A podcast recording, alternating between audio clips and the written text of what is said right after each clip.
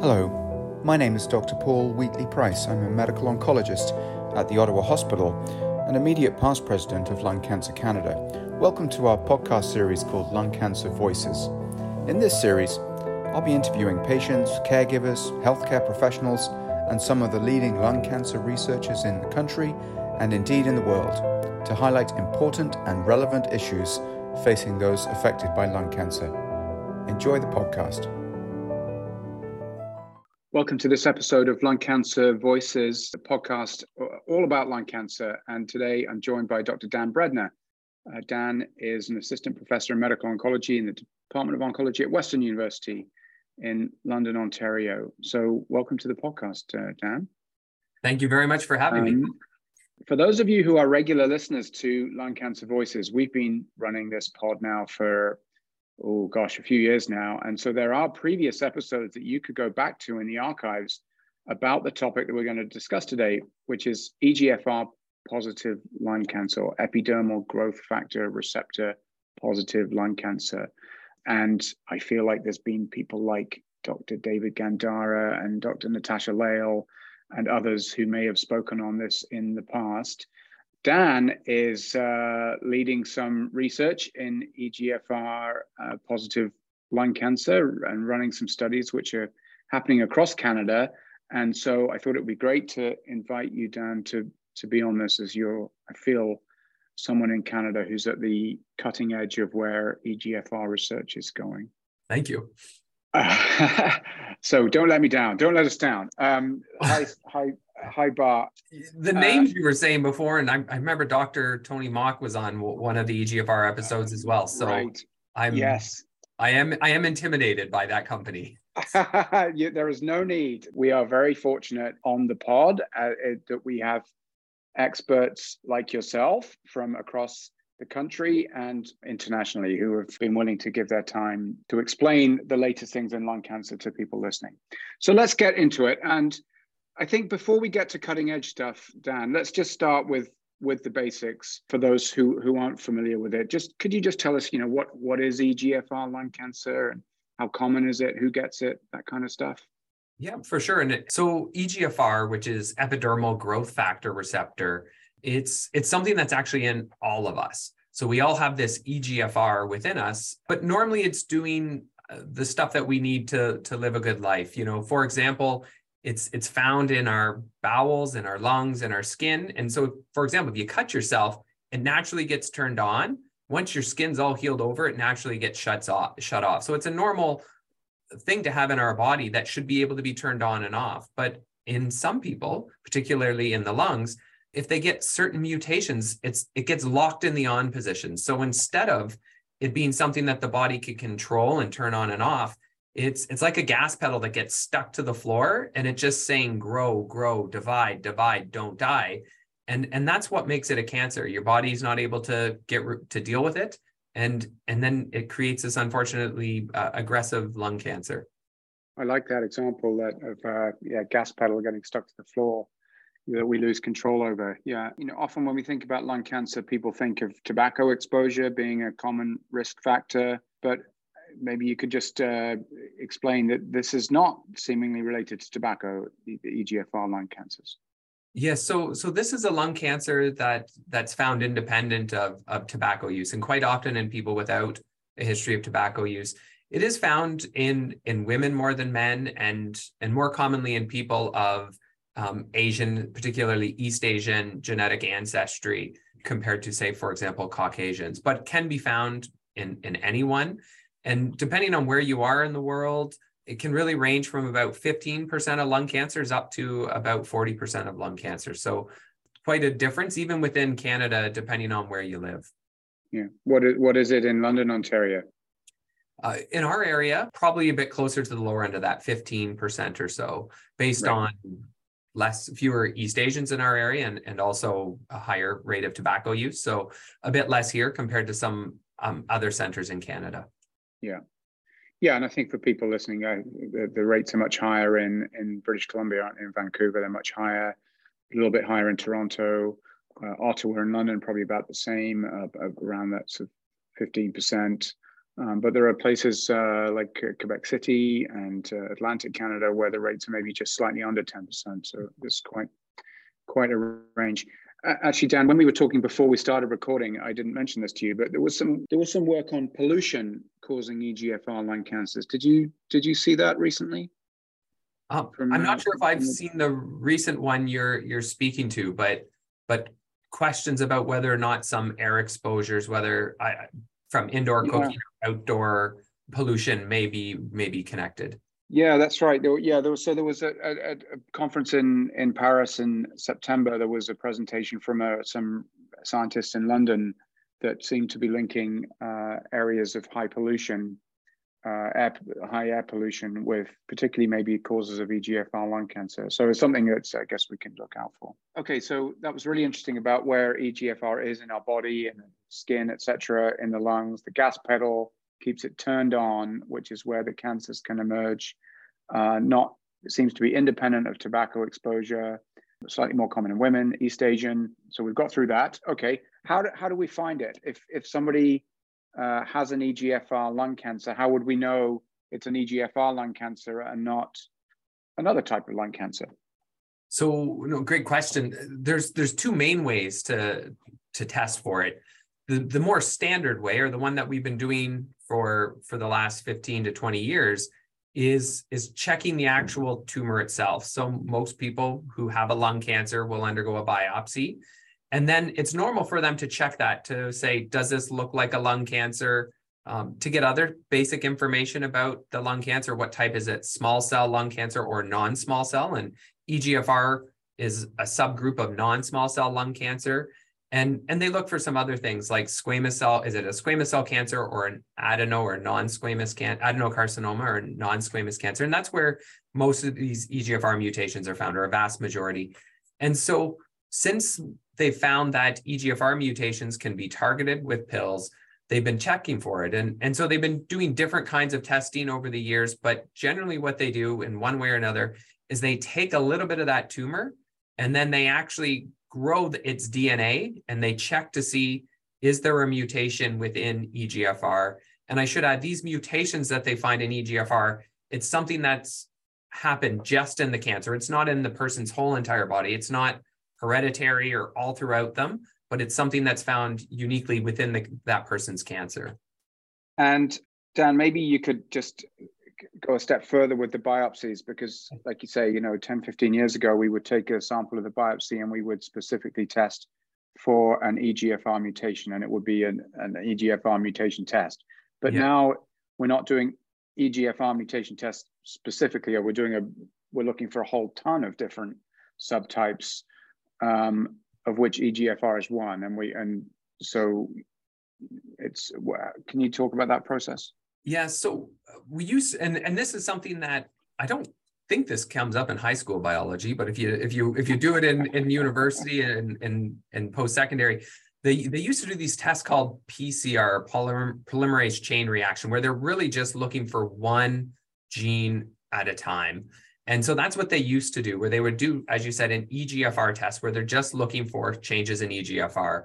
But as we've learned more and more about lung cancer, and there are now many different things that can be mutated that might influence how we treat someone or what type of treatment they get, um, we're doing many of these things. And so it's not practical to check for EGFR, NTRK, ALK, ROS1, all of these different things one at a time. And so we now have these big panels called next generation sequencing, which we can check a whole bunch of different things all at once rather than doing one test for each and individual one, they can take some of the tumor, extract the DNA and the RNA, and then they test for um, sometimes hundreds of these things all at once. And then there are some very bright people who work in molecular pathology labs who figure out what all the information means, and then they give us reports so we are able to directly talk to patients about those results. And and that's how we usually get the EGFR results now from biopsies of the actual tumor. But there are some other methods that can work, including simple blood tests. How does the blood test work?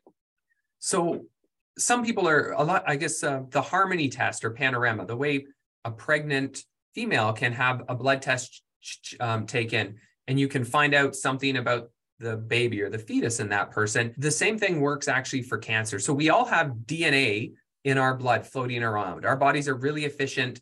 It recycles everything it can. So it recycles our DNA. So the same way if a pregnant female has a baby, you can find a little bit, you know, you ignore the 99% of the mom's DNA and you just focus in on that 1% that's different, you can learn about the baby. Same thing goes with people with cancer. Sometimes, if there's a cancer within someone, most of the DNA in the blood is normal DNA from, from the person, from the host, we would say. But a little bit of it can come from the cancer.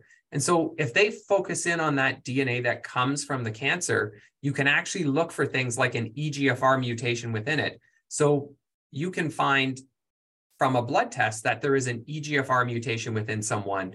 And if you know that they have a lung cancer, you can say, okay, their lung cancer has an EGFR mutation, for example. And we call that a, a liquid biopsy, or specifically sometimes ctDNA or circulating tumor DNA. Right.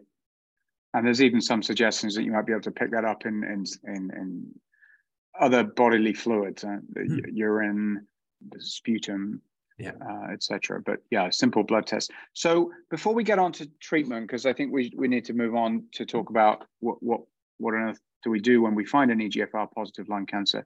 But just just one final bit on on testing. So you've talked Dan about going from you know the single EGFR test, which isn't really efficient now because we want to find ALK and ROS1 and the other subtypes as well. So to moving to next generation sequencing and then even maybe moving to liquid biopsies or blood tests. So what, what's the availability of these currently in Canada? Can anybody get an NGS test if they have lung cancer? Can, can everyone get a, a blood test, a liquid biopsy? So, so yes, uh, any patient through their physician can have one of these liquid biopsies done. Um, there's actually been a program in Canada for the last couple of years for patients with lung cancer where they can get a, a free ctDNA blood test done. It doesn't necessarily cover all of those different um, markers that we like to look for, or those targets you mentioned, but EGFR is one that it does cover. And that's been available through a company called Canexia now for the last couple of years and, and is going to be open for at least a little while longer. There are also some commercially available ones, meaning ones that people can pay for. The cost can range from um, a thousand or around two thousand dollars anywhere, well up above five thousand, and those are also available. And sometimes they they check for more things than the other existing test. Right, and I think and the, the NGS though for the for actually testing the tumor that's pretty widely available now across Canada, isn't it? And uh, most centers are doing that or sending samples to a center that that does do it. I hope the liquid biopsies are going to become publicly paid for. You know, when when this company Canexia stops offering their free product, and um, you'd hope that centers were, are, in fact, in our center, we're develop, we're trying to develop the technology at the moment to be able to offer that. So you're doing the same in London. So, so we're we have a pilot here where we're doing this liquid biopsy testing in our diagnostic assessment workup. So when people are found to have a lung mass, we're doing it there. And, and there are numerous cases where we found EGFR mutations, sometimes more than a month before the result comes back from their tissue biopsy. And, and wow. these are from approved labs. So that patient is on osimertinib or on, on a EGFR targeting drug for a month before the result comes back. So I, I do know in some cases it, it's yeah. made a profound difference for that patient. That's very cool, Dan. So the idea would be that if, let's say, a family doctor sees someone in their practice with, you know, they've coughed up some blood or they're out of breath and they do an x-ray or a scan and there's a, a mass which looks like lung cancer, then the family doctor what refers that patient to uh, what's one of these DAPs or diagnostic assessment pathways, where historically they'd have gone through further scans and had a biopsy scheduled of the tumor. And but you're saying that even at that first kind of point, they're also having a blood test even before the biopsy's been scheduled. That, that's just so correct. you're getting well ahead of time. Yeah, mm-hmm. that's definitely the way of the future. Very mm-hmm. cool. Oh, we're not quite doing that in our re- research programs yet. So this is just a pilot, uh, and it's still just, research based. So right, but still, I think there's some good Canadian leadership in this. And Dr. Normand Blais in Montreal, he had a program, or maybe still does, which was doing the same thing and really helping patients to get sort of ahead of the curve in terms of get, getting on effective treatments more quickly. And that brings us nicely to treatments. So I think we'll have to divide this up a little bit uh, into different segments, Dan. Unfortunately, at the, at the moment, 50% of people with lung cancer, when they're diagnosed, are at stage four, where the cancer has spread to other parts of the body. And of course, that means 50% are not at stage four and are at an earlier stage where there's there's maybe uh, you know better outcomes and better opportunities. So let's maybe start with stage four because that's I think where the EGFR treatment story started. Maybe you could just tell us a little bit about what what what would be the treatment if somebody came to your clinic with a newly diagnosed EGFR positive lung cancer. So now today in in, in 2023, if someone has an incurable metastatic lung cancer that has an EGFR mutation, they would get a pill or an, EGFR drug that, that targets that EGFR mutation, a vast majority of the time, one called osimertinib today. And, and that drug has replaced the drugs that we used over the past number of years, other ones like gefitinib and afatinib that we have used previously. And, and why did osimertinib replace those earlier uh, EGFR pills? Yeah, so so this is actually a fairly unique drug situation where the best drug is also the best tolerated. And that's a wonderful thing for patients because quite often it's a balance between side effects and benefit. And this is one case where the drug really um, is the leader in both of those areas. And so there was a study called, um, sorry, sorry, uh, so so this came around over two different parts. First, people who are on the old pills a lot of them had a, a mutation that uh, within EGFR that made the old pill stop working. And so first through a story, uh, through through a study, Aura three, sorry, Aura, we we started to use these pills for those with this T790M mutation. And then they checked, well, is this pill the right pill to take from the start compared to some of these older EGFR pills? And people who got osimertinib um, lived better and longer than those who got the older generation pills. Yeah. And just just so I just so we don't get uh, confusing with terminology, you mentioned that T790M. Yeah. So I think what you're referring to there is people who were on, you know, the older EGFR drugs. When the drug stopped working, it, it wasn't because EGFR had gone away and it was new a new mutation. T790M is is a variation of the EGFR mutation that had sort of emerged. And so osimertinib targeted that, and now we use it the first line. So how many pills do people have to take? Are they sort of 10 big, so horse pills or no. one pill? Is it, what's, what, what's the deal? Yeah, one pill a day. So, so it's uh, 80, uh, most patients get one pill, 80 milligrams once a day, and, and that's the standard dose to give people.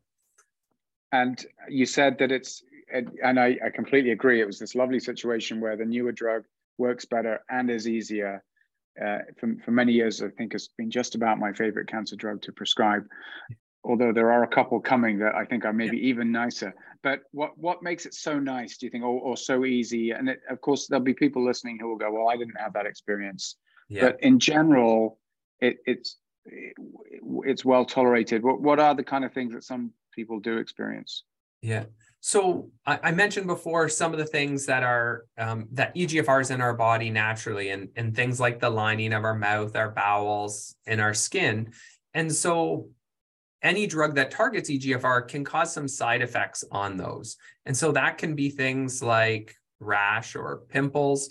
It can be other things like soft bowel movements or even diarrhea and, and canker sores or sensitivity to sun. So all of the drugs can cause those side effects, but osimertinib, fortunately, on average, does it less than some of the other ones. Although certainly some people will still have stronger side effects than others. Fortunately, a lot of people have a very good quality of life on these pills. Some sometimes with minimal to no side effects, but certainly most people do notice some of these things, but they're they're usually quite manageable. Yeah, I was just talking with uh, one of the residents today. We just um, uh, saw a, uh, somebody with a newly diagnosed EGFR lung cancer a couple of weeks ago. They were quite unwell, needed to breathe with an oxygen tank, and uh, we started the osimertinib, and, and, within days they mm-hmm. were starting to feel better. It was it's really really uh, great experience. Um, so Dan, now that's stage four. What about people who have stage one, two, or three, where you know maybe they're having an operation to try and completely get rid of the lung cancer? If if those cancers have the EGFR mutation, do we use the drugs in those situations, or do we have that option? So, so they can work into helping those patients as well. And so, people, patients, and people with early lung cancers, typically the way to deal with, especially an EGFR mutated lung cancer, would be to cut it out with a surgery if they can, to get it out. And then uh, some of those patients will still get chemotherapy afterwards. But when that treatment's done, we now know that adding these pills, osimertinib, after surgery and any chemotherapy they're going to get called adjuvant chemotherapy after surgery, you can add these osimertinib tabs on adjuvantly or after surgery and chemotherapy. And, and that comes from a study, ADAURA. So I mentioned before AURA, A-U-R-A, is what the study was for patients who had incurable or metastatic disease with EGFR mutations. So we add the word AD, adjuvant before that. And so all these studies have somewhat similar names where they have that aura part of it. So this was the ADAURA study. And, and so when they added these pills on for up to three years after they were done any other treatments, um, what we know so far is that those patients are less likely to have their cancer come back and through this report that we call progression free survival, which means the patient's alive and their cancer has not come back, or sorry, recurrence free survival without their cancer coming back. Yeah. And I think we're, we're hoping later this year to see if that is going to actually be confirmed as more absolute cures. But at the moment, we just know there's what fewer, far fewer recurrences, but we're not entirely sure is that because people are being cured or they or it's people who maybe were going to have a recurrence and we're just sort of getting in early mm-hmm. with the treatment for the recurrence that would come. So so ADAURA, okay. Another one coming this year is the uh, staying on the aura theme is Laura, which is sort of somewhere in between the surgery and the stage four. Yeah. So patients who have particularly stage three lung cancers that can't be removed surgically. So maybe there's lymph nodes in the middle of the chest where the surgeons can't go, or growing into something important that they can't cut out.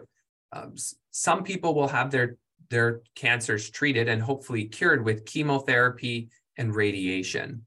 And so when people are done chemotherapy and radiation, those with EGFR mutated lung cancers, they might get some other types of treatment.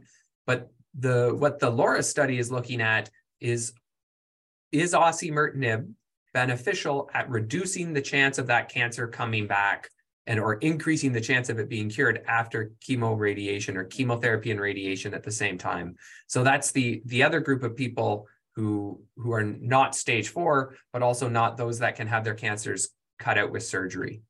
Okay. And it's called LAURA because it's uh, stage 3 is sometimes called locally advanced or so it's, that's where the L for LAURA comes from, isn't it? Okay, so I think Dan, you've you've explained now that osimertinib really, yes, in stage four is the standard now, quite possibly in in the surgical setting, um, and and already being used by many people uh, in the locally advanced or stage three. We're waiting to see, but it's kind of everywhere. A question that we we often get asked and people get you know very uh, nervous about if they're receiving Tagrisso or, or which is the brand name for osimertinib Mm-hmm. so if they're receiving this drug, they're often wondering, well, what if it stops working? What what's next for me? What are the well? Firstly, does it stop working, or are there people who are on it forever, or does yeah. it stop working? And then what what are the options? Do you think?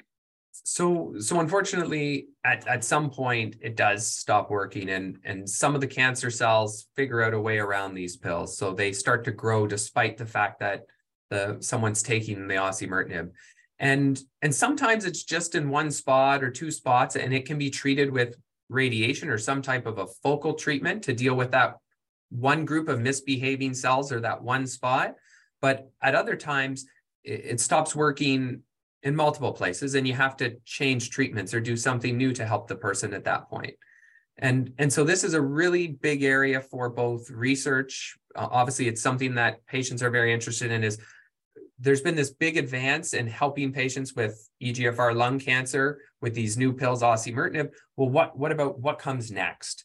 And, and so there's a lot of research there and looking at new strategies and, and broadly, so generally speaking, the next thing that's done is actually quite often chemotherapy. So standard chemotherapy with platinum and pemetrexed works, but of course with the chemotherapy side effects.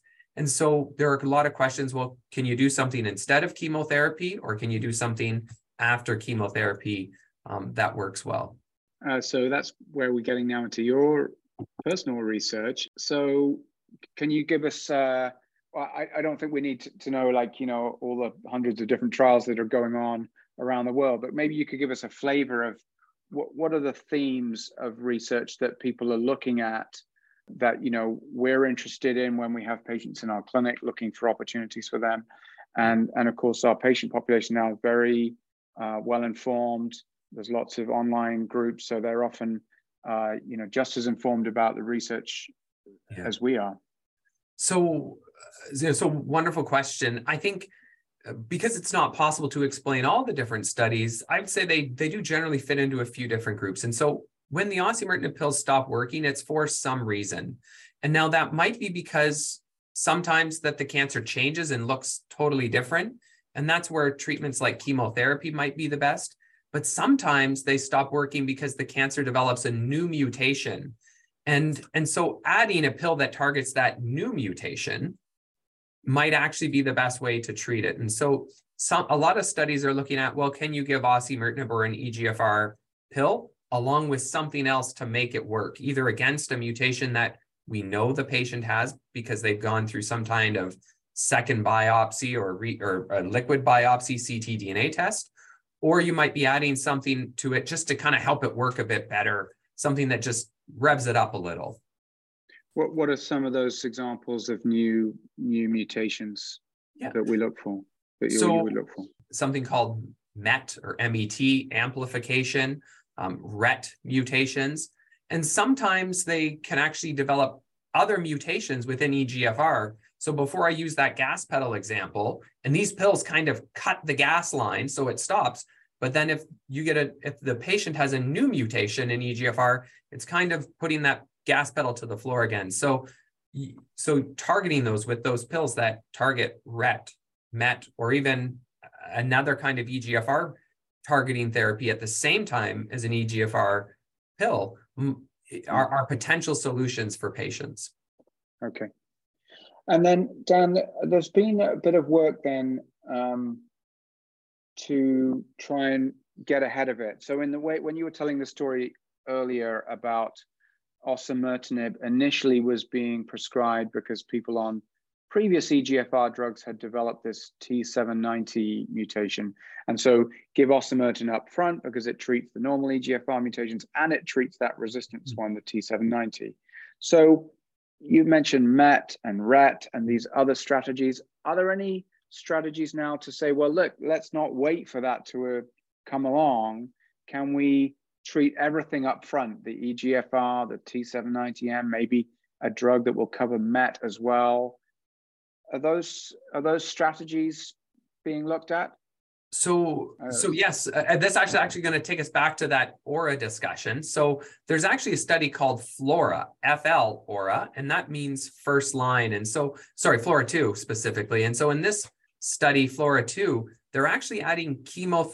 The study, some patients will get osimertinib, which is our standard treatment, and others will actually get chemotherapy and osimertinib together.